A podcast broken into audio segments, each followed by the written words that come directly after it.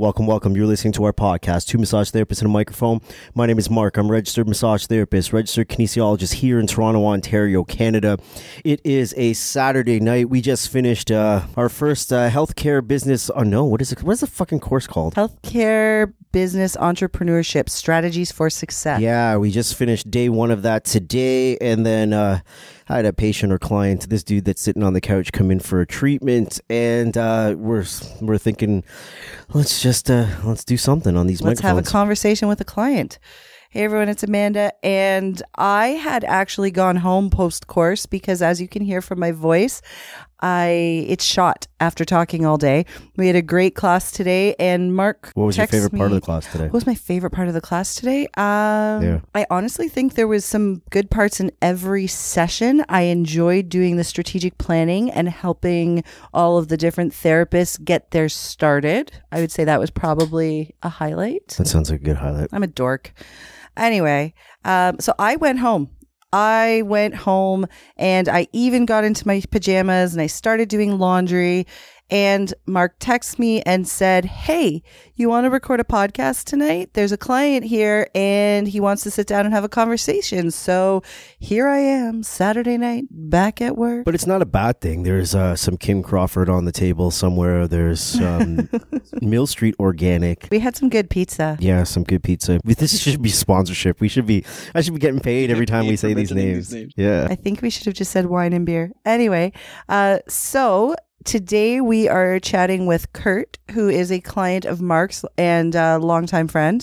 We're not 100% certain what we're going to talk about, but Kurt really wanted to have a conversation about Rush and the recent passing of arguably the best drummer in the entire world. And these two hardcore Rush fanatics. When you say arguably like that, do you mean like we can argue it, or it's a non-argument? I don't think I know what that phrase means. You know, I guess that Kurt's thinking about it. He's like, oh, what does that mean? A statement like that, best drummer in the world, is highly subjective, but I feel like majority of people, especially people very into music, anybody in the music industry, would agree that he was the best drummer. We can say it like this. He was your favorite drummer's favorite drummer. Yes. That's it. That's the answer. He was your favorite drummer's favorite drummer. Might not be your cup of tea because the bands might not be your cup of tea, but he is definitely your favorite drummer's favorite drummer. Well, and also his life was super interesting and he was super interesting. So Kurt was a huge fan, and wanted to talk about it and talk about brain cancer and all of the shit that he dealt with. And the reason I haven't said his name yet is I want to find out from the two biggest Rush fans in the world who are in this room with me, how do you guys pronounce his last name? Because I've heard it pronounced like three different ways. It's Peart. Peart? It's Peart. Like pear with a T on the end. Like ear Peart. Peart. Okay, cool. So Kurt, thanks for hanging out after your treatment. How does your neck feel? Better, way better. I can actually move left to right. So I can practice being an owl now. I understand why you and Mark are friends, man. He came in with some neck issues. Can I say what your neck issues were? Sure, that's why I'm here. I have your consent to talk about your neck issues. Of course. He came in with some neck issues. He was doing some stuff, so there's some soft tissue limitations that are in his cervical spine. We did some motion palpation. I didn't tell him all this, but we did some motion palpation, and C4 down into T1. There was severe limitations with cervical movement. We did some crazy joint mobilizations to restore some of that movement. It's pretty good stuff. And he's moving now, so it worked. You're magical, Mark. Yep. Don't move furniture by yourself when you're over 40. I think that's the lesson I learned. I don't like moving. I hate moving. How many times have you moved in your life? Like homes? Moved homes, yeah. Good question. Since a kid? Sure, yeah. Even ones I wasn't really involved with. You have a lot of questions for this question. Yeah, how many times have you moved? How many houses have you lived in, Kurt? Okay, well, let's just be geographical about it. So there was one move to Canada. So that's one. Oh, you were born in Jamaica. Yeah. You were born in Jamaica. How have I known you for 12 years and didn't know you were born in Jamaica? I don't talk like Ronald. But you do the accent when you're with family? That's a good topic. I find that's a Jamaican thing. I don't have an accent from what I understand. Well, but when you are in a room full of other Jamaicans speaking with an accent, you tend to speak like them, but not necessarily in an accent, but certain words will be pronounced different among those people. Give me an example. It's hard to say. I mean, there could be words that don't even make sense in English. Do you know that you're doing it? Do you realize? Because, like, okay, we have a really good friend. His name is Ron. He's also Jamaican Chinese. Yeah. You're Jamaican Chinese. He's Jamaican Chinese. Ron was born here, right? But yeah. Ron's family, his brothers... they were born in Jamaica. His parents were obviously born in Jamaica. When he is talking with every other white dude around, Ron sounds like a white dude, right? As soon as he's around his family, his Jamaican accent is fucking crazy. But he doesn't even know he's doing it. He's on fucking autopilot. He has no clue. I'd be like, yo, man, you're speaking with an accent. And he's like, what are you talking about? I would be conscious of it, I think, because I notice doing it because I know that the person receiving it will understand it better if I say it in more of an accent versus so you're mindful. Usual. Look at you. You're a communication mindful guy. Could I like be, that. Yeah. Kurt's actually a funny dude. I'll tell you why. Can we say what you do for work? Yeah, I don't care. Kurt's a lawyer, right? Kurt is the lawyer that we always talk about that does homework for a living. Yeah, I'm like, does this guy even like his job? He just fucking does homework all the time. Homework? What do you mean homework? Well, that's generally to me what lawyers do, which is just homework. Yeah, you get assignments and you look shit up, right. And then you create documents. It's like doing book reports. Yeah, and then the only difference is you charge people a lot of money for that shit. Well, I equate it to having doing exams for the rest of my life. I do like it's like studying for an exam, for like a big open book exam, and it never ends. I didn't even think of it. Like, so do you like doing that shit or what? Or is it just the way to bring in the big bucks? And well, that's part of it, but I really wanted to be a writer. And this is, I get to write and make a living out of it. I didn't think of that. One way to look at it. Wait, what kind of writer? Like novels? Actually, I don't know if I've told, but there was one point when I was in law school that I wanted to then go into journalism after law school. Okay, well, let's back this up a little bit. Because as dopey as he sounds right now, and I'll say that you sound dopey just period, because sometimes you sound like a dopey guy. I probably do. He's probably one of the smartest dudes I've ever fucking met in my life. I will agree with you, and I also know some of this backstory. But he drinks a beer. For everybody listening, instead of Mark telling us, Kurt, why don't you do a quick introduction of yourself, like what you do, a little bit about your backstory, and actually, at some point, I got to tell the story of how we met, because that's a fun one. I don't even think I remember that. I know, yeah. Oh, yes. You got scars to prove it. Oh, you fucking guys. All right, well, Kurt, introduce yourself. Talk a little bit about you. When I was a kid, I fell down a cave. There were a lot of bats. Yeah, I was about to say, that's a story I've seen on TV before. I don't know. Well, yes, I'm a lawyer. Maybe sort of fell into it. How do you fall into law? Doesn't sound like something you fall into. I'll tell you. Because after high school, got into a chartered accounting program, following my brother's footsteps, more or less. Where's that? Waterloo? Waterloo, yeah. Was doing great in it. I got good marks, but at one point, I just decided I can't do this for the rest of my life. How long were you into the program before you said, fuck it? One full year, and then about, I think, another half term. Okay. And then I applied and got into law school. So you don't have an undergrad degree? Technically, no. Well, the law degree is an undergrad degree, technically. Gotcha. But I guess I sort of fast-tracked a bit. Most people get a degree, then go to law. Yeah, that seems very fast-tracked, by the way. Not just a little bit. But you just said he's one of the smartest dudes you know. Well, yeah. So you're 3 years into your undergrad, and then you went to law school. More or less, yeah. Yeah, it's pretty. That makes you pretty smart, dude. I think so. Yeah, not really. You know what the best part of this is? Again, like anyone listening, if anyone's still listening to us, Kurt and Mark are both very interesting characters because both of them combined are probably two of the most intelligent people that I know personally. That's nice. That's scary. You guys are. That's scary. I know, eh? And you know what? It is a little scary because majority of the time the two of them are together. They're giggling like Beavis and Butthead. Actually, not just, I'm not comparing them. They actually do Beavis and Butthead voices. They make fart jokes. They talk about, Rush majority of their life. Yeah. I mean, we on the drive here, because they came and picked me up, they were talking about old episodes of Hawaii Five-0 and Magnum. You missed the WKRP talk too. Oh actually. Boy. So I mean, as dopey as these two are together, they're both super intelligent. But this is what I think makes you guys so appealing to people, because you're real people, but you're both super intelligent. You can have a real conversation, but you're not so, stiff upper lip. You're just real and fun. That was ACDC. Yeah. Oh, I love. Yeah, I kind of get it because, like, we were at a buddy's wedding in Dominican, and this is. I'm never gonna forget. Wasn't this, that your wedding? No, this wasn't my wedding. This was a friend of ours. We actually roomed together. Okay, now I know. Okay, yeah. And so beside Kurt at this.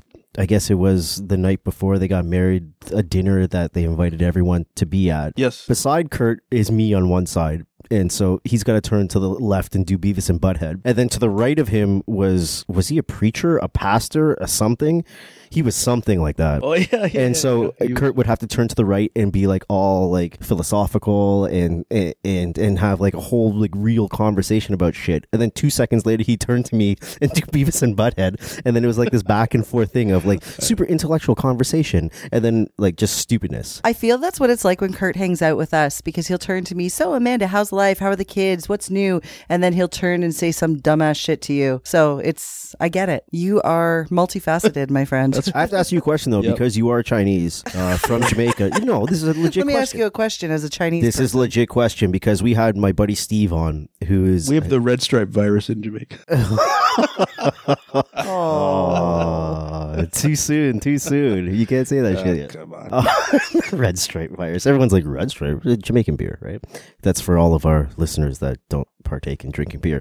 I have a buddy named Steve. He is also Caribbean Chinese. He's Chinese from Trinidad. I think I know. Yeah. And I had him on the podcast, and we were talking about entrepreneurship, because he, at one point, he had a partner. He opened up like an education business very similar to what we do here and blah, blah, blah, blah. And Steve used to do some work with us every once in a while. And so we had a whole conversation about what he does and his choice of education. And he, to this day, still feels his parents are super disappointed in him because he did not go to med school. And he pretty much says, like, listen, you got Chinese parents, and Chinese parents just want you to become a fucking doctor. That's it. That's all there is to it. Were you ever pressured by your folks to be like, yo, we want you to go? No, not at all. They didn't pressure you anyway? No. School was a priority, and doing well in school was a priority, but there was no pressure to do a certain thing. I never would have felt that from what I know of his family. And I mean, you and all your siblings are you're all educated. You all have really good careers, but none of you guys are doctors, right? There's an accountant. There's somebody who works in education, lawyer. Like you guys are all very educated people. Yeah, no, there was no pressure to do anything. Are your parents super educated? No, not at all. I can't even remember. No, I like high school, and then maybe some training at work after that. Nothing beyond that, really. But I think back to the point. My dad was very entrepreneurial. I think he had that business ethic, and never really wanted to work for anyone. And I think I kind of followed that path a bit, because I never fit into working for corporations or other people, kind of thing. It's tough. I don't know how you did it for a while. I don't know how you did it, to be honest with you. I don't know how you put on a fucking tie and slacks and dress shoes, and you had a briefcase, and you're walking downtown on Bay Street. Like, I don't know how you do that. Well, I don't know if I ever did that, but I did work downtown in a corporation, and it wasn't for me. It was like, it's the herd mentality. I can't really follow. Why? What about it? Can't you follow? I just don't like thinking like the majority, or maybe I don't think like the majority, and corporations are designed to employ the majority, not individual thinkers and individual. Did that make working hard for you? Other than you maybe disliking it, did it create any kind of strife in your workplace? No. But I found it was extremely easy, to tell you the truth. And I felt if I kept at it, my mind would have turned to mush. And so I thought I'd try something else. And that wasn't working in law though, right? Not directly, indirectly. So did you almost feel like your law degree is kind of wasted at this point, working for that was a bit of it, yeah. I wanted to have a go at just being a lawyer on my own terms, and I thought I may as well do it. At the time, I may as well do it before I have any other commitments, marriage, kids, whatever. So I did. That was the perfect description of somebody who has an entrepreneurial mind, though.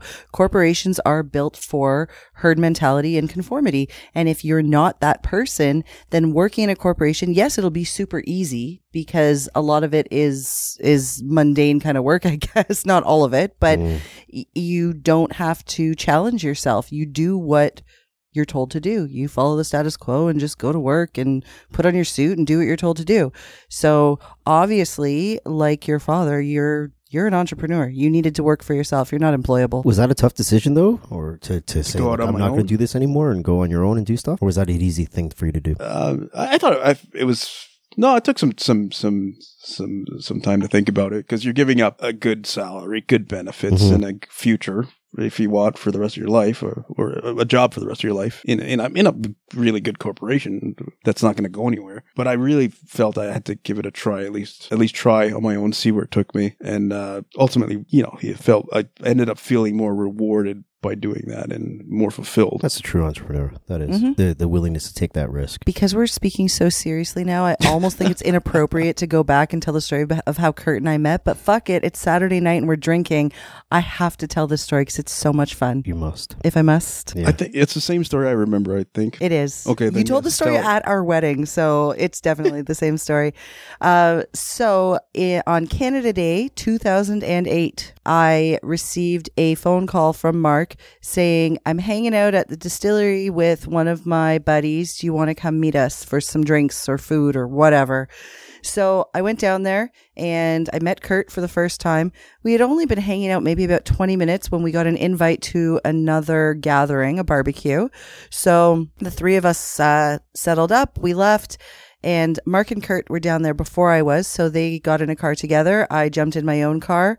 And to fast forward a little bit, all of a sudden I'm driving in bumper-to-bumper traffic and I see Kurt running down the street, which was really confusing because I had watched him get into a car with Mark. So I started honking and yelled for him to come, and he came and jumped in my car.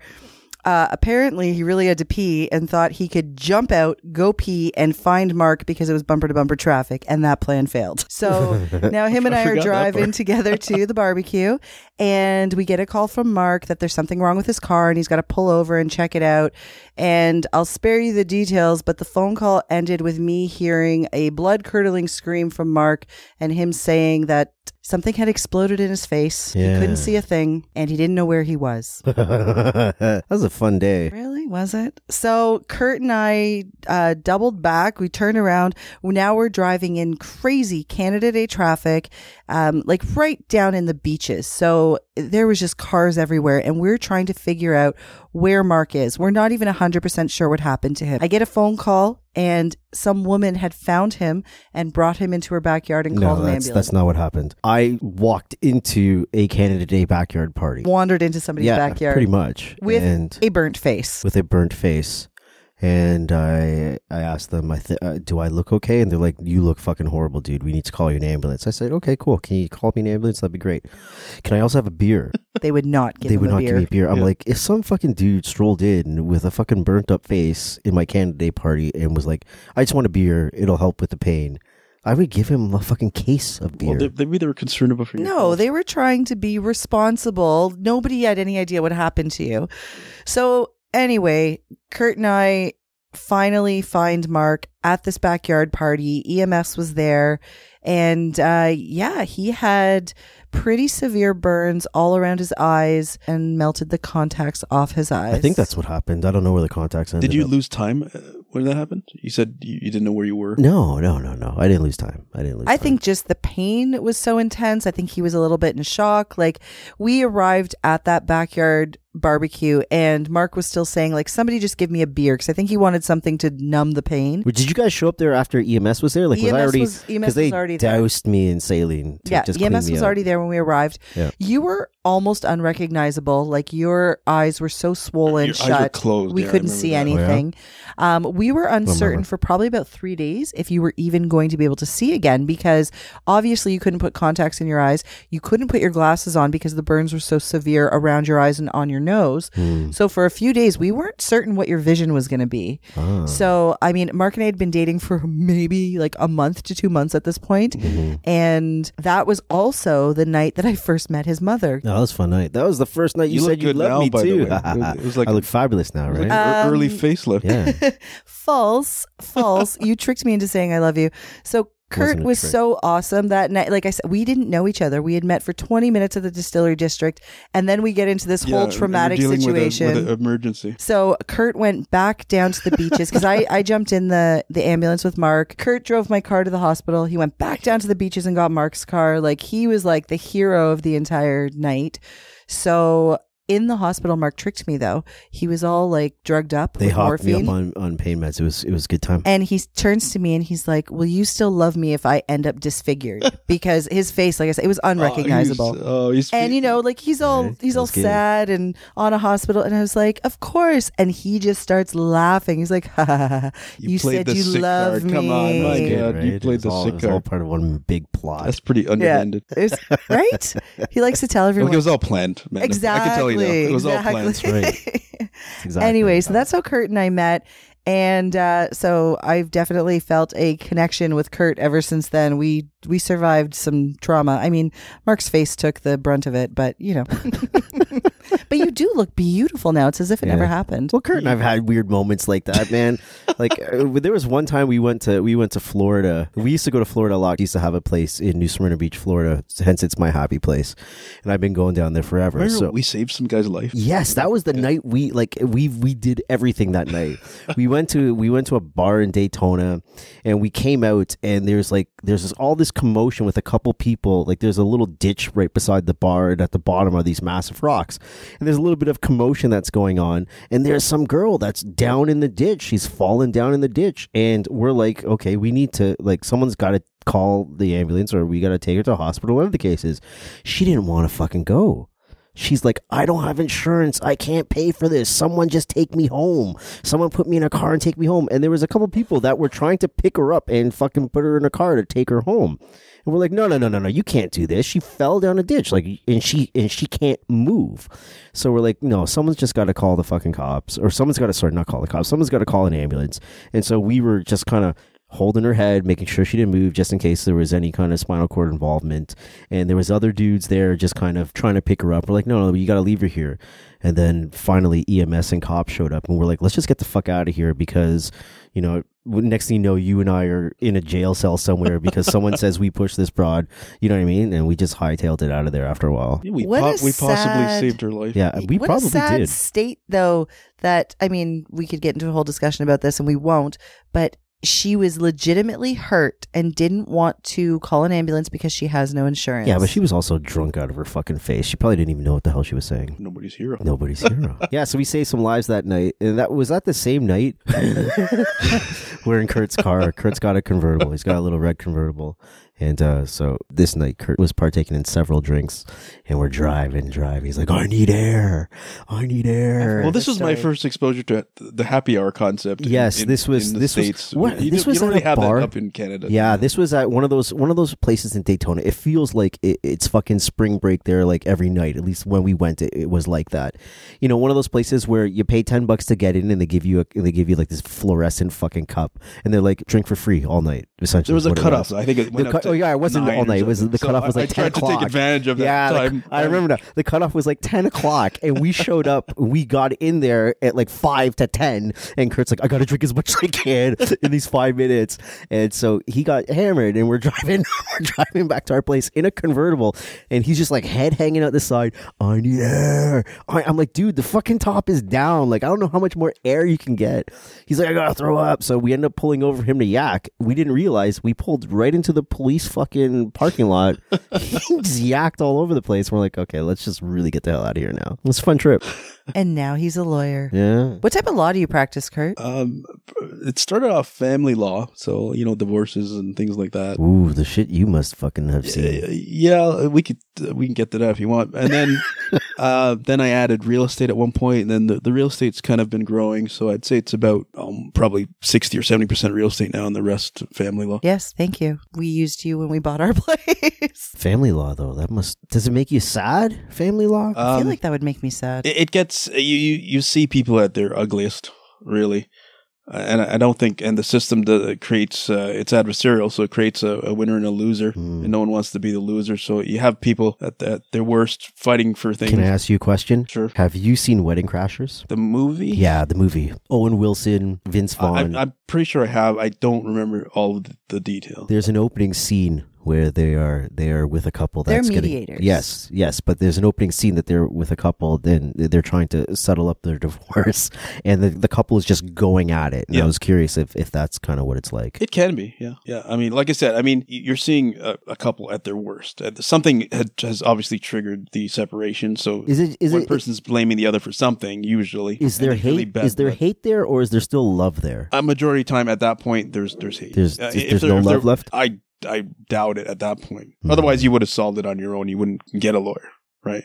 Maybe. I think. I don't know. I mean, I don't know. What do I know? No, and then it gets ugly when you're fighting over kids and fighting over, you know, who sees Johnny on his birthday and Halloween and stupidness like that. It gets really stupid. Does it get dirty, or is it just ugly? Both, I think. I mean, there's a difference, right? I think there's a difference. What would you say the difference is, just so to clarify? Well, when you say, does it get dirty, I think fighting dirty, so doing things like, using the kids against the other parent, or doing things that are really low to win. I've seen that. Yeah, I've seen parents trying to coach kids to say certain things or like that. That's dirty and ugly. I mean, ugly kind of is like the umbrella term just for when things didn't end amicably. A lot of couples can separate and still civilly decide on things like custody agreements and whatever, and don't have to get lawyers and mediators involved. But if you, like Kurt said, if you've brought lawyers in, things have gotten ugly. Typically, I'd say yes. Yeah, at that point. I mean, there are stories out there, and I have seen examples of people who do separate amicably, and they're still friends, and they deal with their kids, great. But I think that's a minority, from what I've seen. Anyway. Doesn't sound fun. No, I mean, that's why I'm not too upset that it's a small percentage part, of what I do now. Interesting. So we actually started out.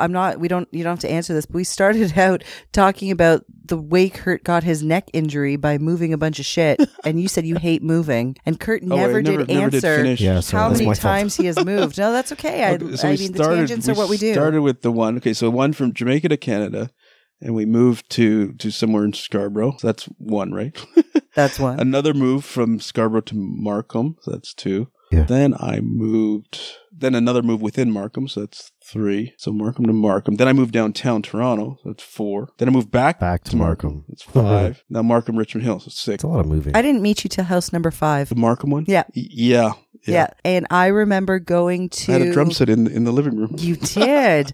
I remember going to a party at your house in Markham just before it wasn't going to be your house anymore. Mm-hmm, mm-hmm. Yeah. Is this where a lot of rock band was played? Is that what happened? No, that's one party. I think you're talking about my now wife would have been there and her friends, I think. I don't know. There was lots of parties. And anytime your wife and her friends were involved, there was also lots of tequila. Kurt's wife is Persian, and apparently they told me it's like a Persian thing to drink lots of tequila. Tequila just happened to be the drink of choice in her circle of friends. Yeah, her and her friends, they loved the tequila. So I'm pretty certain your wife thinks that I'm a raging alcoholic. I can't handle my tequila. I actually don't drink tequila anymore because I cannot handle my tequila. I have 3 shots of tequila. I'm done. I don't like tequila at all. No, I can't do it. I never enjoyed it. But you do it just for the fuck of it. Yeah, basically.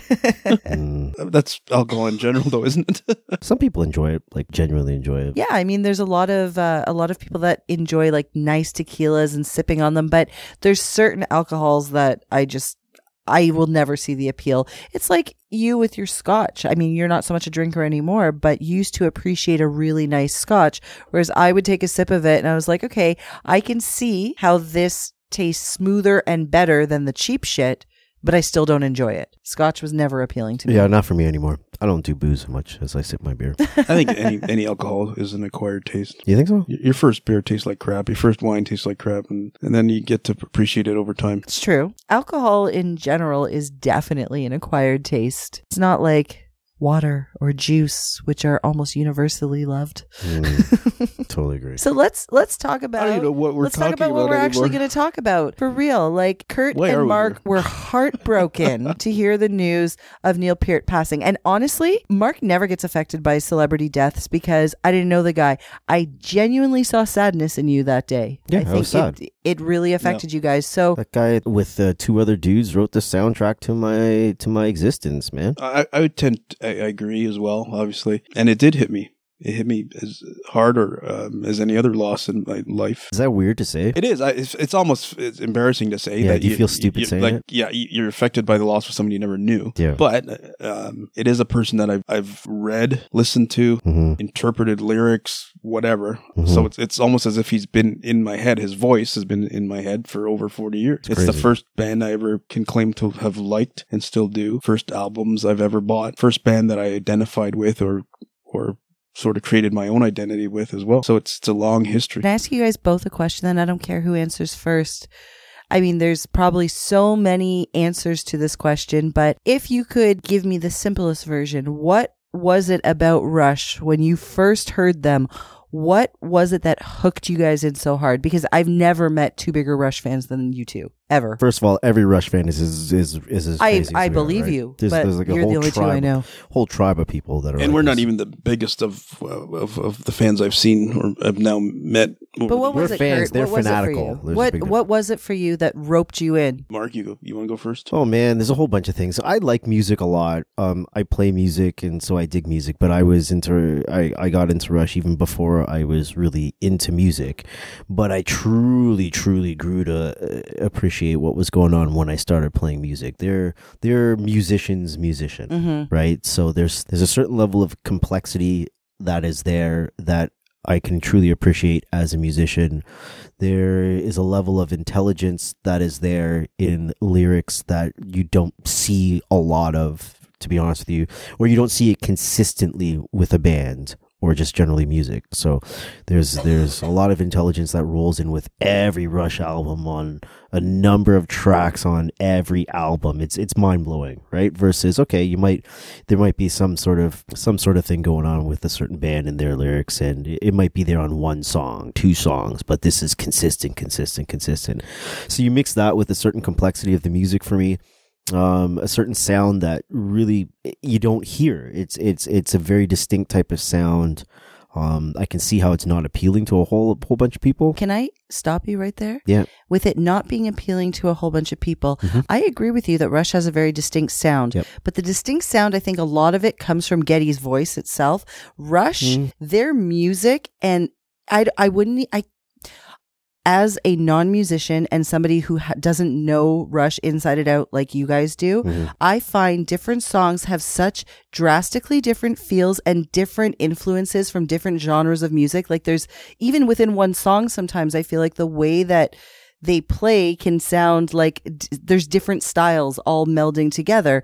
So I feel like Rush could have been more universally loved and accepted. I think they just sort of became this like under the radar band with this cult following, and they just stayed that way. But I feel like when people who didn't necessarily love Rush, weren't necessarily Rush fans, listen to any Rush track, they're like, fuck, this is good. Like, aside from people who really hate Geddy's voice, I think there's a lot of people who really cannot get on board with that voice. I think Geddy's voice is a polarizing topic. But I equate it to, look, if you step back and you look at the voice of, say, Billy Corgan, Rose of Guns N' Roses, or Billy Corgan, they got weird voices too. When you think totally about weird, it. Yeah. But they just happened to break through and be a bit more commercial. Than for sure. Was. Avril Lavigne, got the weirdest fucking voice ever. Adam Levine, you mean? But, Adam Levine. Sorry, Adam Levine. Yeah, I was like, Avril's so generic. What are you saying? No, but on the counterpoint, I think that his voice made a lot of the music very, very unique. Yep. Yes. And when you look at it, when you try to hear anyone try to do a cover of Geddy's voice, it never works. Like mm-hmm. It's a very unique voice. And so I think that it worked. It worked on one level, but I could see how it maybe made them less radio friendly. Well, there's a whole bunch of things that make them not radio friendly. Things like the length of the songs. The length of tracks, right? But then how come Led Zeppelin was so huge? That's a different time. Even Zeppelin wasn't a radio. They were a band, an album band as well. Exactly. Mm-hmm. I mean, they get tons of radio play now on classic rock stations, right? But that's a whole other story. That's not the only reason. So the length of tunes make it very difficult for radio play. I think the genre of music that they play or that they pioneered is not generally radio friendly type of music. It's different. And along with that, the complexity of the music. And when I say complexity of the music, when you change time signatures in a song and you do it effortlessly, but it's not necessarily appealing to the ear unless someone is really into that complex type of stuff. When you go from a 7/8 time to a 4/4 time to a 5/4 time, like to do that in a song and make it sound effortless and do it in a transition that is very smooth, one is very difficult to do. It really a testament to the ability to write a song. But you don't. But think that stuff isn't necessarily appealing to listen to for the average dance person. To it. You can't tap your toe to it. When you can't bob your head properly to a 5/4 time that goes to a 4/4 time. See, but that's what I was sort of talking about before. I found that super interesting about them. Like, I know nothing about music. I don't know how to read music. I wouldn't have known that they were switching time. I have no idea. Like, literally no idea. But when that shift happens, I'm like, oh, this is cool. It's like a song within a song within a song. Like, I actually found that so interesting. That doesn't make good radio friendly. Play, okay. Right. That doesn't make for top 40. It doesn't equate to that. No, top 40 needs to be predictable and repetitive. Exactly. And I'm not saying that their tracks are not somewhat predictable and repetitive, but there's a certain structure in which the songs are composed that isn't necessarily a radio friendly type of thing. But what do I know?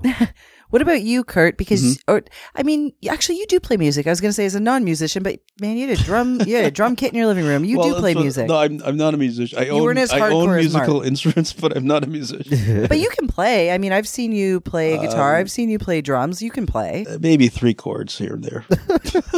So then what was it for you that when you were this young guy, I mean, you're still a young guy, but when you were a younger guy. What? I think a big part of it, too, is these fuckers are from our hometown, right? Right? Yeah. They grew up in your fucking backyard. Canadiana history. Exactly. When you hear any of them talking about growing up in Willowdale, you're like, I have friends in Willowdale. I'm sorry, Drake was from your hometown. Do you like Drake? Different. It's a different story. The guy in Degrassi? Exactly. That's how I know him. The wheelchair guy in Degrassi.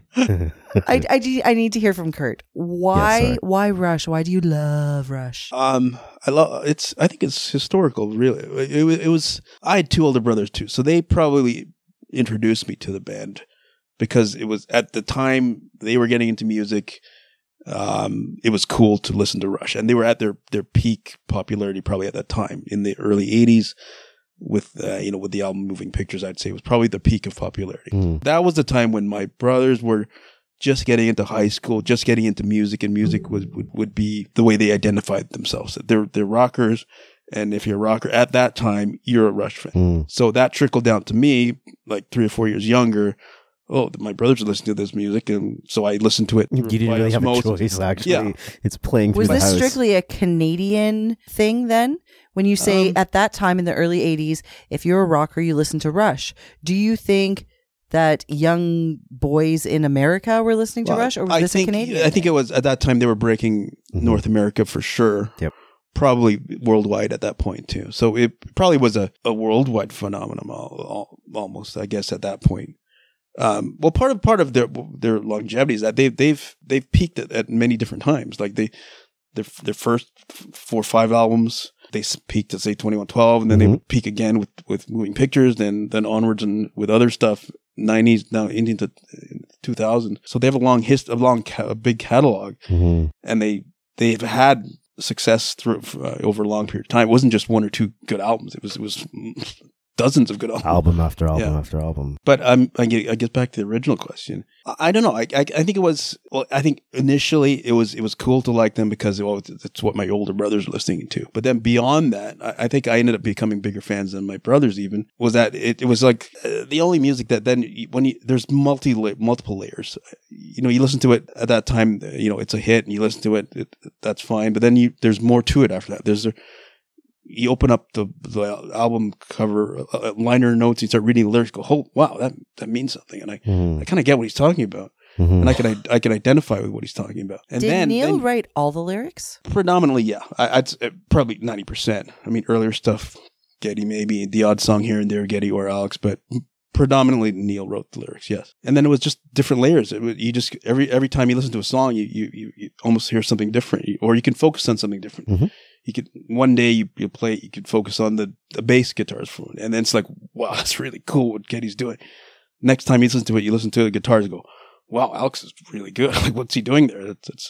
That's amazing. And then you listen to the drums the next time, or then you listen to it as a whole. You go, wow, it really works together as a song. And then beyond that, you listen to, then you start reading the lyrics and interpreting the lyrics. So it was always something rewarding. It wasn't like a typical pop song. You listen to it and then 2 years later, it's out of your mind. It's more than just ear candy. Well, based on what I'm hearing, like, you both like literally everything about it. You like the writing. You like all of the layering of the music. You like the complexity of it. it. You like the lyrics, like you everything. There's, could you name something you don't like about Rush? And they're likable dudes because they're just like they're normal and humble. They're exactly they're that's a big three part dudes that are craftsmen, and it's a very humble thing that they have going on, and it was also refreshing. Then you get into the history of it, and it was also their work ethic. I think they worked hard to become successful, not through having a top hit or anything like that, just through word of mouth and playing live. And over time, they weren't a band to sit on their laurels and stay the same. They kept challenging themselves, trying to get better, even better. Mm-hmm. Well, since we were talking about Neil, I mean, like, fuck, that dude was on stage until he was in so much physical pain, he couldn't be on stage. I mean, that's part of it. And you were doubly rewarded when you got to see them live. In that, on top of all, we talked about the songs and albums. When you saw them live, it was like, my God, these guys are incredible. Yeah, like they're pulling it off. Three guys, big fat sound, and it sounds like you're listening to the fucking record. Yeah, right? And on top of that, great lighting, great effects, great everything. Mm-hmm. It was, their shows were like a, you know, Broadway level of production. They actually were. I have only been to two Rush shows in the time that I was with Mark. He brought me to two of them. I mean, one of them obviously being the very last show here in Toronto.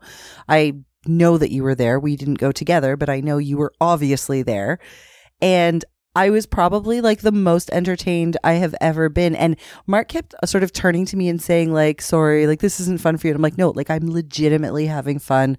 I appreciated the talent that those guys had. Was I a fan my entire life? No, I had no idea who the fuck Rush was. Like, that wasn't my genre of music. You're talking about how they exploded in the early 80s. I wasn't even born yet. Yeah. But once Mark introduced me, that's why I feel like, you know, it was... I used to make fun of him because it was just the thing to do. Like, I know his brother's wife used to make fun of him. It was like the thing to do. Like, you guys are these Rush geeks and that you've... you know, the whole cult mentality with that band. But once I actually got to go to a couple of shows, I was like, I get it. They are actually very, very talented musicians. You wanted my perspective. There it is. I had fun. You know what the weirdest thing about watching a show? It's actually... I can't explain it. There are other there's bands that I really enjoy their live show, and it's a good show. But for some reason, when I watch Rush play, I almost feel like I'm just watching them work. It's such a it's a weird thing because of the what I feel is like a certain seriousness that comes along with the show that says, you know, we are going to play, we are going to put on the best show that we can. We're going to play the best that we can possibly play. We're going to do everything that we can to appeal to you people that have paid your hard-earned money to come see us play, our hardcore fans. I almost look at like all the members at some point and be like, you're at work right now. It feels like you're at work. Well, yeah, in a good way. That goes back to my earlier point about their work ethic. I mean, they really treated it like a job. Like a job, right? And they wanted to be their best every night. They never dialed in any show. I'll give you an example. She took me once to go see Justin Timberlake and Jay-Z. Yes, I did. Yes, you did. And it was an enjoyable show. Mm-hmm. It's not quite a Rush show. First of all, there was no problem getting to the male washroom. Right? This is fucking clear as fuck. I was like, this is the first time I came to a fucking concert that I could just take a piss without standing in a fucking line for 20 minutes, which was great. And the other thing that struck me is, this show starts at what time? Cool. They're not on yet. An hour later, they're not on yet. An hour later, they're not on yet. I'm thinking to myself, are you fucking kidding me? Because I've only really been to hardcore rock shows, which don't necessarily go like this unless you're Guns N' Roses. But it's true. It's like you watch Axl Rose or you watch Slash, who looks like he doesn't give a fuck, whether he's there or not, right? I'm not saying that's totally the case. Agree. Yeah, and maybe that's the persona that you give off. But I enjoy watching fucking Neil. Like, every note that I hit is important. I'm not fucking this up. Yeah. I'm playing the best I possibly can. I'm going to stand and fucking deliver tonight. Yeah. Every note he's hitting the hardest he can hit it possibly, and to the best of his abilities. Yeah. You can't go wrong when you see a Rush show. I think that was like you know what you're getting kind of thing. I've seen other bands where I feel like they're just dialing it in. They're just cashing in. Like who? Tell me who. Who does that for you? I don't know. It's hard to say. Stones in their later days. There's so many weird stories about the Stones where like Keith Richards doesn't even play right anymore. Yeah, you know, the people behind the curtains kind of thing. Yeah, where fucking the stage guys don't even don't even put them onto the house speakers. I don't doubt it. I wasn't impressed with Aerosmith. It's hard to say. I mean, there are a lot of other bands that have good work ethic as well, but with Rush, it was over the top. They're an interesting group of people. Kurt just reminded me the fact that he lost his daughter and his wife like back to back in a year. Sad story. It's super sad, and I know way more about Rush than I ever thought I would ever know. If 12 years ago, if you had told me that I would be sitting in a room with you two talking about Rush, I would have been like, no way, man. But we've watched a lot of, like, I've watched documentaries with you, and I've watched a lot of interviews with Neil, and I actually do find him super fascinating. Kurt, you said you were almost or as affected by his death than when you've personally lost people in your life. What do you think it was about Neil that you felt like such a connection with? Like, why this drummer? Do you feel the same way with the whole band, or did you feel like more personally invested in him and his whole backstory?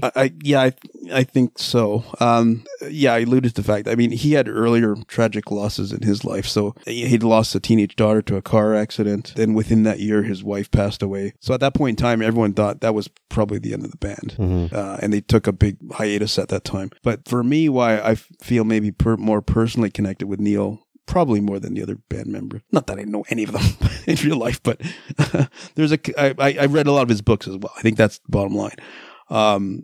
I had a loss in about 96, 97. I lost my father, and nothing made sense to me at that time. None of it made sense. I couldn't understand life, death, what it all meant. None of it made sense. But Neil had then wrote a book about his loss called Ghost Rider, and how he dealt with the loss of his daughter and then wife, which is probably even more tragic than me losing a father, which is a bit more natural. And honestly, it was the only thing that anyone ever told me that made any sense and helped me deal with my own loss. So I had that personal connection with him, having written that book. As a writer yourself, I mean, you wanted to be a writer, and we know that Neil's lyrics are phenomenal. How was the writing in the book? Oh, he's a great writer. I mean, his intelligence shines through even more than in the lyrics, because it's in prose rather than lyric. And it's his intelligence shines. He's like a super, super, super intelligent guy. Again, have you read this book? Have I? Ghost Rider? Yeah. I assume so. Just check it out. It might actually even be on that shelf out there. Yeah, it might be. Or if it's not there, it's on a bookshelf at home somewhere. Yeah. So I assumed that you were most connected with Neil, because I think a lot of Rush fans are, because of the fact that he had such an elaborate backstory, and just some of the stuff he would do, I think either fascinated people or they identified with it.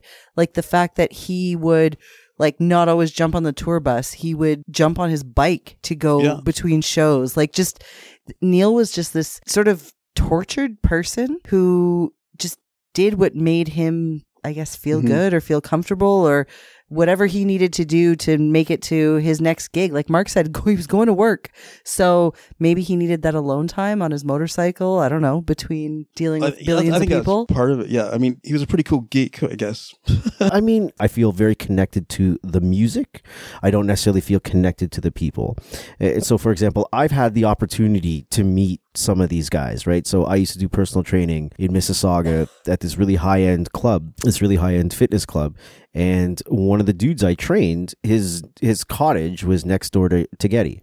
And he's like, do you want to come meet Geddy? You want to come up to the cottage and meet Geddy? I'm like, fuck no, I don't want to come up to the cottage and meet Geddy. Like, I like the guy. He seems like a nice guy or whatever the case is. But I like when he's on stage with two other dudes playing the music that I like, that I connect with. So I don't necessarily feel connected to them as people, even though I can get into the lyrics and get into the book. And I kind of understand that. I feel most of the connection with the music. What the fuck was I even saying with this? What was your question? I don't remember. Now. It was just, no, it wasn't a question. I had made a comment how I think that a lot of Rush fans feel very connected to Neil because of just his life and all of the experiences that he's had, and the fact that he would do things like ride his motorcycle across the country. What to me is appealing about them, kind of aside from music, is it's not about a success, rock and roll lifestyle, anything. Like, do you know what I mean? All. They're all like family men. That to me is part of part of the appeal. We get together, we create some really fucking cool, interesting art. We throw it out into the world. A lot of people dig it. We have a mass following, and like that's super appealing. That it's not sex, drugs, rock and roll, tight leather pants, and tattoos. Do you know what I mean? Like, I enjoy that shit too. Don't get me wrong, but that's part of the appeal for this band. You that's look why great in tight leather pants. There's a certain level of intelligence that's there, and as his wife, I'm gonna have to disagree. Kind of goes through it. He has them though. I know for a fact. I returned those. You did? I don't own them anymore. You know that. Are you guys having like a real conversation? You owned tight leather pants, and I'm just learning about this now on the podcast. Yes, he did. Oh, no, okay, you know this story. No, I don't. You know how I had a client who gave me a whole bunch of clothes, right? And part of that clothing package was a pair of DKNY black leather pants. They're probably worth $1,000 or more. They were quite a pretty penny, but I wouldn't even want to try to pull off leather pants. Leather pants don't seem very appealing to me. I'm sorry. Although back in his drinking days, Mark once did. I'm saying this on air. I really am. Mark did try on a pair of my skinny jeans. That's different. I'm telling you, they looked phenomenal. It's different. To me, jeans are not supposed to have a stretch component to it, so I was kind of curious. Agree. Yeah. Denim is not stretchy. There should not be latex in your jeans. Yeah. We're old school. Well, sorry, guys, with your perfectly skinny legs. My thighs need some stretch. So then what do you think about skinny pants? I think they're goofy looking. Well, I think, honestly, I have a feeling that like 40 years from now, we're all going to look back at pictures of a whole bunch of dudes in skinny pants and say, like, that was a really fucking bad move. It looks really goofy. I agree. Maybe that's because I can't pull it off. Do you think people that wear skinny pants right now pull it off? The majority of people don't. You would pull it off just as much as everyone else that wears fucking skinny pants. That is your old school mentality, though. Because do you think women look okay in skinny pants? Do I think women look okay in skinny pants? Well, they're women's pants, so yes. But this is what I'm saying. This is your old school mentality. We live in a day and age now where gender is an imagined construct, and people can dress in clothes that are appealing to them and that they feel comfortable in. I'm not debating that. So I'm saying, but just because you're comfortable in it doesn't mean it looks right. Right, but I think your decision of it not looking right is based on the fact that you grew up with these are male things, these are female things. Listen, I'm not saying you're wrong on anything. I'm just saying I should not have to maximally plantar flex my ankle to get my leg in my pants. Okay, why, man? Women have been doing that for so long. Just seems weird. I got big calves too. I can't pull it off. I have huge calves. I'm wearing skinny jeans right now. You guys just need to be more open minded. Try them out. Okay, what do I know? Just don't wear my Lululemons. Clothes shouldn't restrict your movement. It's like the old times hanging out with you two, only you're both old men now. Let's go back to talking about Neil. For people who don't know anything about Rush, if you were to read the Cole's notes, who was this guy? What was he like? Well, obviously we don't know. We never knew him personally, but it's part of the appeal, to be honest with you. And he was a very private very guy. Private, yeah. The whole band's private.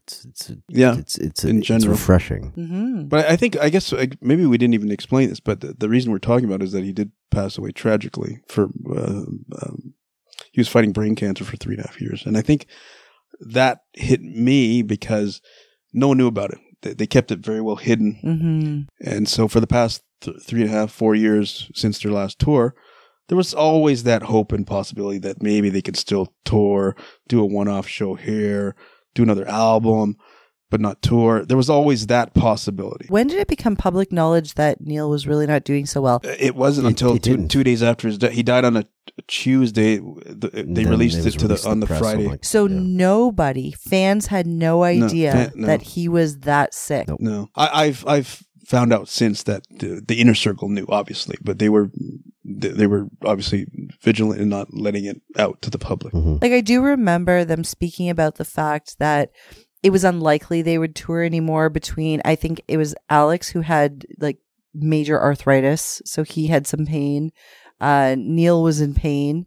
I mean, they were getting older, but nobody had any idea that there was any major health issues. I didn't know that. If the timeline is correct, yeah, when they ended the last tour, he probably wouldn't have known he had cancer. And then it was only shortly thereafter that he found out. So yeah, I mean, there was always that possibility that, yeah, not. The official statement was they're not going to ever tour on that scale again. Mm-hmm. So that meant there was still the hope, smaller venues or shortened dates possibly, another album was always still possible. So, and that's why the news was somewhat sort of shocking, because everyone thought, well, maybe they'll still do something later in the future. And then it kind of just all came out of the blue that he did pass away and that he'd been fighting brain cancer for 3.5 years. I almost feel a bit guilty because in those 3.5 years, I was always saying, oh, come on, Neil, just get out there and do something with the boys and do an album at least, you know.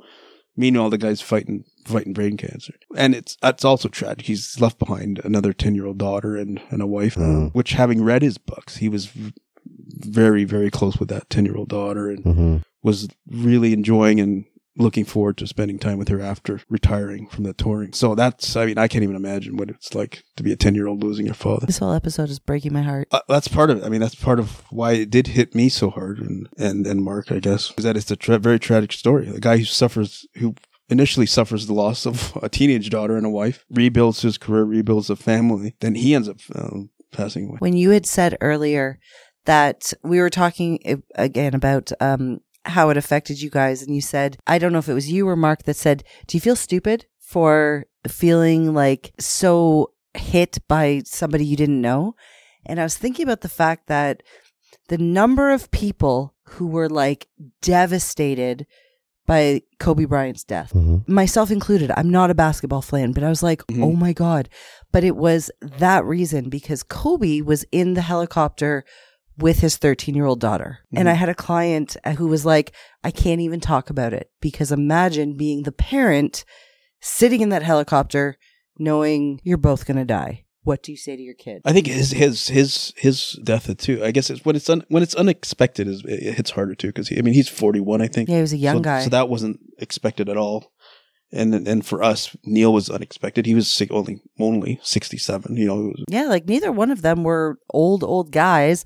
I mean, Kobe's death hit a lot of people, whether you loved or hated him. I think the biggest impact of that one was the fact that he was with his daughter and he left behind a family. Same with Neil, like you said, he first had to suffer a tragic loss of a family and then finally rebuilt a life again and now is leaving behind this family. So the whole thing is just tragic all around. Yeah, like you said, I mean, I think that's why it hit me so hard. Having been that guy that helped me through an earlier loss, now this guy is gone. So it's tragic, you know, and ironic that the guy who helped you deal with death is he's now passed away prematurely, you know, so that's why, for me, it hit even harder. And brain cancer. I have a client who just lost her second husband. Let me back this up. She has had two husbands pass away from cancer. So she was married and had two children. And when her children were young, her first husband passed away from cancer. And then when her kids are now grown, one's in high school, one's in university. At the end of 2019, she got engaged and remarried to a man, and the day after they got married, he also passed away from cancer. And there's literally nothing you can say to somebody who's had to deal with that. I mean, everybody knows somebody who's dealt with cancer. Like, everybody knows somebody who's been affected by cancer in some way, but there is literally nothing you can say to somebody who just lost somebody from cancer, because like you said, when you were talking about losing your father so young, it doesn't make sense. Like, no part of it makes sense. There's this disease that exists, and this super intelligent species, humans, can't figure out how to deal with it. Yeah, and even I don't even know anything about brain cancer, but I like, how do you check for that? It's not like, you know, you prostate cancer, you check here, poke there, breast cancer, you do your checks, but how do you even check for brain cancer? I don't know. Like, you know, it's bizarre. Yeah, I guess with certain types of cancer, well, not even just brain cancer, certain types of cancer, it's not until there is some sort of drastic symptoms that we typically know anything. So that's why there's certain types of cancer that have a better prognosis, because early detection is possible. I don't think that there's anybody who just goes for routine brain scans. I don't think OHIP covers that. No, I don't think so. Celebrity deaths don't really bother me that much. I don't know. I don't get hit by celebrity deaths. Did Neil Peart's death bother you? It did. Yeah. It did. But generally, celebrity deaths don't bother me. I don't know. Well, I don't know why. I think death in general bothers me, regardless of who it is or the situation. If somebody talks to me about a death that to me seems, I guess, unfair, is the only term I can think of. But I mean, is death fair ever, but when somebody dies of something like cancer or they're in some sort of tragic accident, there's always a part of me that's like, man, like, how is this fucking fair? Much as I've said that I was affected by Neil Peart's passing, I generally don't feel anything for other celebrities. But I don't. I mean, I think in general, I'm not impressed with a lot of celebrities, and I don't think what they do is that great, and their fame isn't that earned in a lot of times. So I don't have many other people that see. I used to think about certain types of celebrities that way, like it's not that great, whatever you do.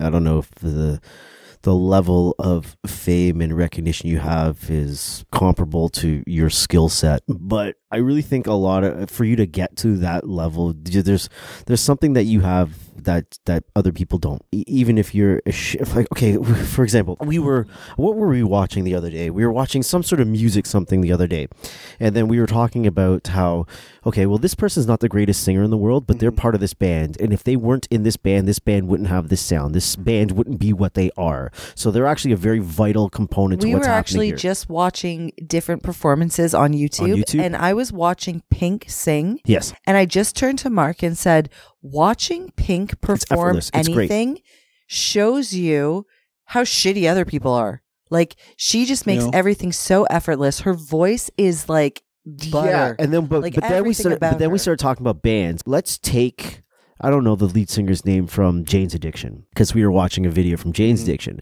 That guy doesn't sing very well. He's not a great vocalist, right? But he's a vital component to Jane's Addiction. He's a vital component that makes Jane's Addiction have success. I want to add in that I didn't know we were watching Jane's Addiction. You pluck him out. I had no idea who that guy was. And you put him on his own. He can't stand on his own. The name's on the tip of my tongue. Whatever his fucking name is. But that could be. It could also be the way that the songs are written and who's taking the lead in the band. I mean, look at a band like Van Halen, the original lineup. Okay. Everyone assumed like Michael Anthony couldn't play. Okay. Right, because he's relegated to playing two or three notes in a song, because that's the way Eddie wrote the songs and didn't want him to come to the forefront. Exactly. But then you hear him now in Chickenfoot and other these other bands. He's a pretty good bass player. But you take him out of the band and you don't have Van Halen's sound anymore, right? Even though the bass lines are kind of elementary, right? But you take him out of the band, you don't have the same tone to these elementary bass lines. You don't have the same vocal range or vocals that happen backing. He's a vital component to the sound of the band. You take out David Lee Roth and you throw in Sammy Hagar, guess what? You got a fucking different band.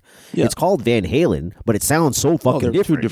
Two different bands altogether. But does that detract from when someone achieves fame then? I mean, that was the original point that you're saying, in general, when a celebrity passes away, you don't really care. Does that mean that you don't think they had much talent or they didn't deserve their fame? It's just there's no personal connection, I'm assuming.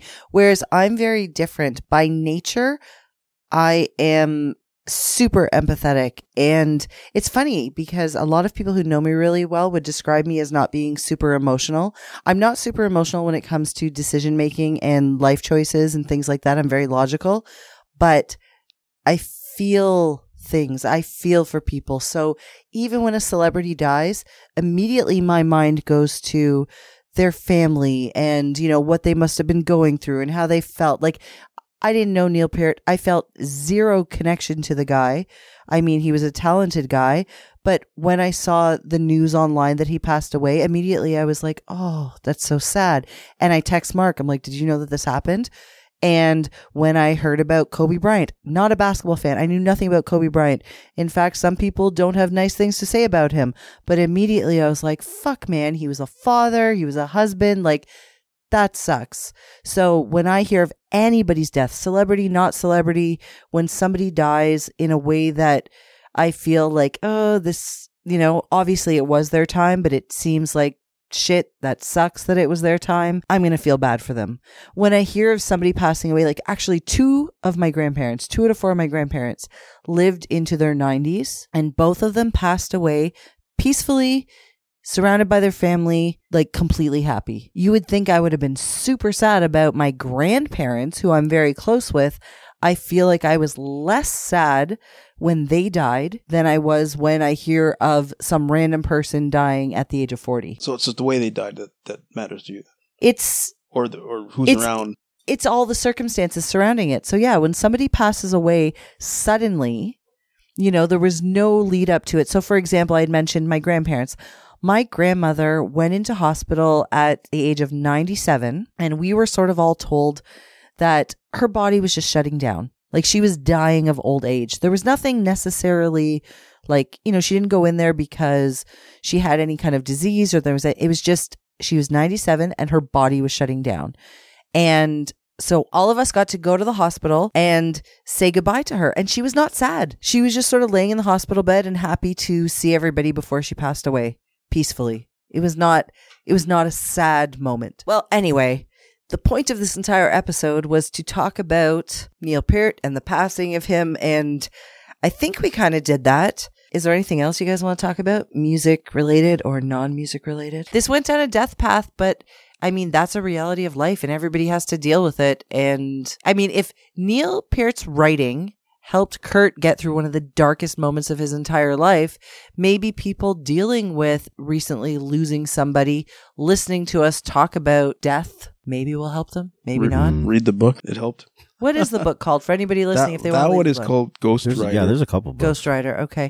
There's others, but that was the one that mainly dealt with death and his recovery from it, from dealing with death. Is there a recovery? Can you actually recover from dealing with the death of somebody that you were super close with? Somebody that was like your entire life? Like, this was his wife and his daughter. Can you recover from that? I don't think you recover. It changes you, I think. And you're changed by that. Whether you recover from it, I don't know. Yeah, I think you need to first define what you mean by recover. I don't know. He just said his recovery. Do you get better? You can probably get better. I recently reread his last book, which was written after the last tour, but before the brain cancer. And he says to this day, there isn't a day that goes by that he doesn't think about his first daughter, the one he lost, the teenage daughter. So I don't think you ever recover or forget, but you deal with it. Yeah. And losing a kid is a whole other fucking story. It was funny in the book itself. I mean, his daughter, current second daughter, would have been around 10. In the book, he was talking about she's getting to the age that he's going to finally tell her the story of her first sister, which I don't know if he ever got to that. Which is kind of weird. Sad shit, man. Like I said, death doesn't really fucking affect me so much. There's only been a couple times that I've been really slapped in the face with people dying, and it's always surrounded by something that just comes out of nowhere. Like we made mention of our friend Ron. When Ron has an older brother, Mike, when Mike passed away, like that fucked me up for a long time. I still get fucked up by that, but... Well, I think those deaths that come unexpectedly and not in the natural course or not in the natural timeline are the ones that hit you the most, I think. Yeah, for sure. Like Mike, I know this guy too. Mike was, 45 or something? Yeah, mid-40s. Yeah. He was 45, and I can't remember what year it was, but I remember I didn't know them well, obviously. I mean, I know Ron really well, but I remember meeting Mike's wife at the funeral, and I walked out of the funeral home. Mm-hmm. Yeah, kind of mad. He left 2 daughters or 3? Two young kids. Makes no sense. Makes you wonder. What does it make you wonder? About what it's all about. What is it all about? Don't know yet. What do you think it's all about? Do you ever watch the show The Good Place? No. Oh, is that like The Good Wife? Like I watched The Good Wife. No, it's not quite like that. Good Times. Mark and I view The Good Place very differently. Oh, I can't watch it. The entire premise of the show is about the afterlife. Okay. But I mean, it's so ridiculous. It's lighthearted in my opinion, but the premise of the show really fucks with Mark's head, so we can't watch it together. I watch it when he's not home. Yeah, or I can take it in small doses. I can't watch too much. Good Times. I think you learn a lot from that show. Good Times? J.J. Walker. Dynamite. That is a good show. I recently posted, and when I say recently, within the last 6 months, I posted the best dad moment on TV, and it was from Good Times. What was the moment? It was the Black Jesus episode. Have you ever seen the Black Jesus episode? Probably seen it, but I can't remember. Oh, don't make him recount it. It makes him cry. It's a great fucking episode, if I can remember. They lost the father in that show, didn't they? Yeah, he died. Or... Yeah. So the Black Jesus episode, there's a best dad moment in that. So essentially, JJ, he paints a picture of Jesus, but he paints Jesus as black. Yeah. And you know how Michael, the younger son, he's all like black power kind of kid, right? And so Michael loves this black Jesus. The mother, who's super religious, is like, this is pure blasphemy, like you can't hang this in my house kind of thing, right? And so Black Jesus is bringing really, really good luck to the father in this episode. And in this episode, JJ is also going to put forward a piece of art for a competition. And he wants to use Black Jesus because that is one of his better pieces of art. But his dad is like, you're not taking this off the wall. This is bringing me good luck. And I've got a job interview. And he's always, you know, he's always fucking unemployed looking for a job, blah, blah, blah.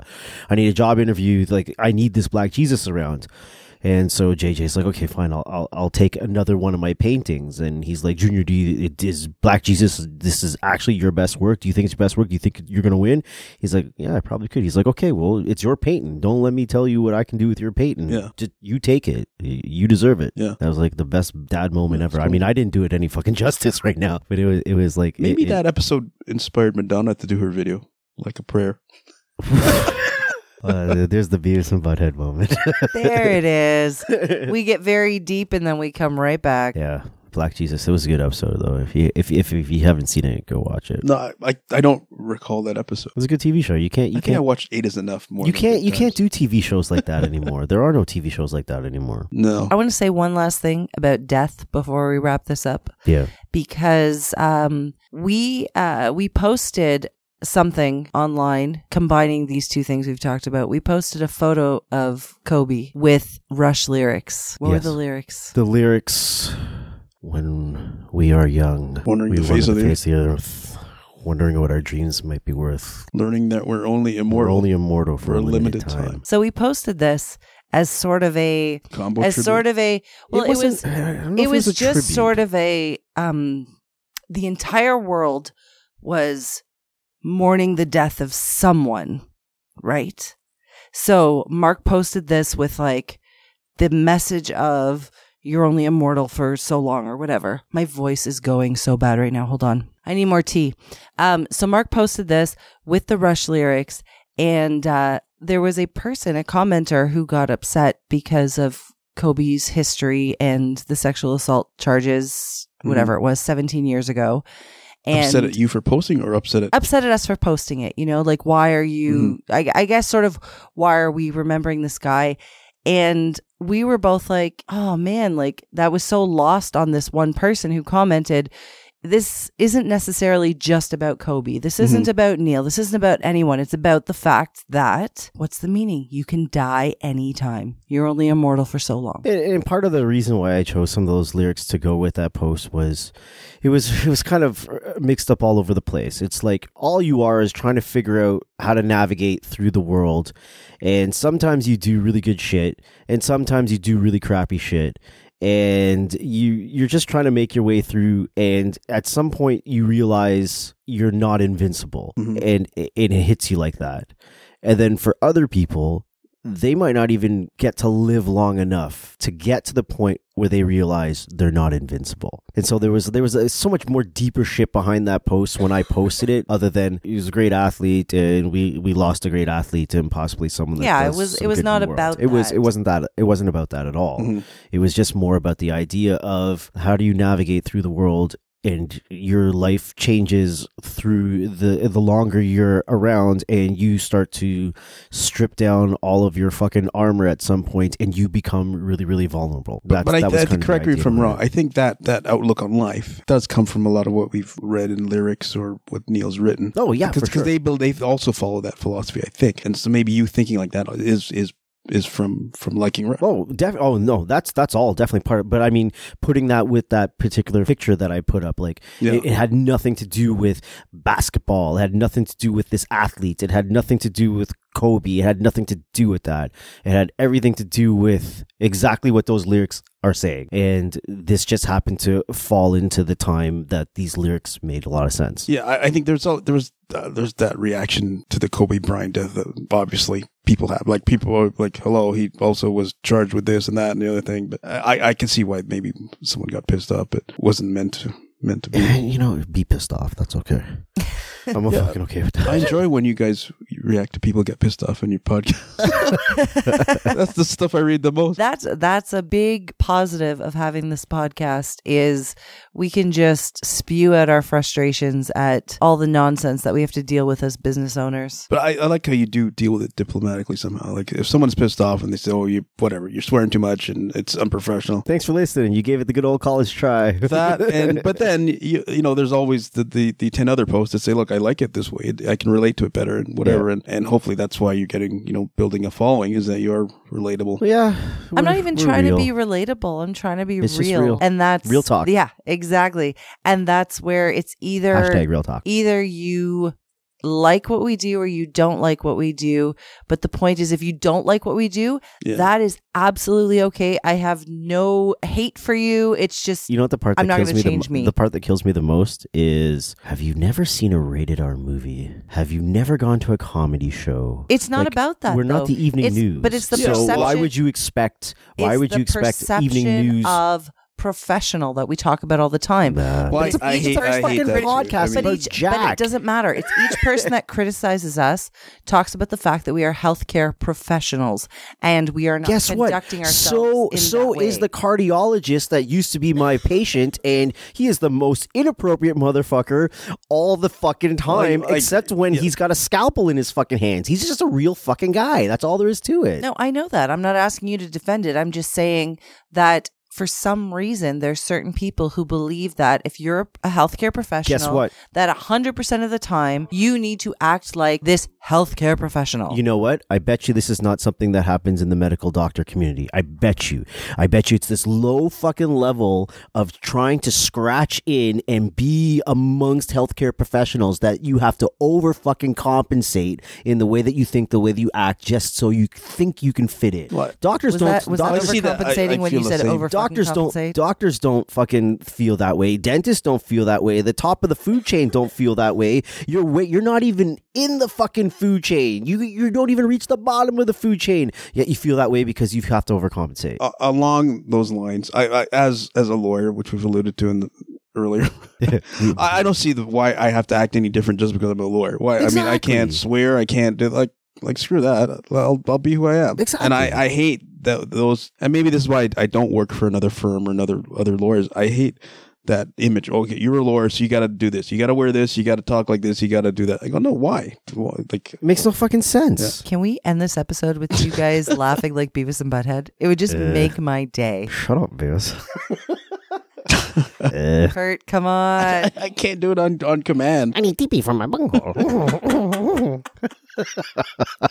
I know he wants to. He just won't. Fine. I can't. And we've hit a new low. All right. Loving every minute of it. Well, I guess we're done here then. Well, I think back to the original reason why we're here, although we strayed topics. I guess we're just both wanted to pay our respects to this guy, Neil Peart, that was influential at a minimum in our lives, and he's passed away earlier than he should have, so rest in peace. Right on. You guys have been listening to Two Massage Therapists and a Microphone. Peace.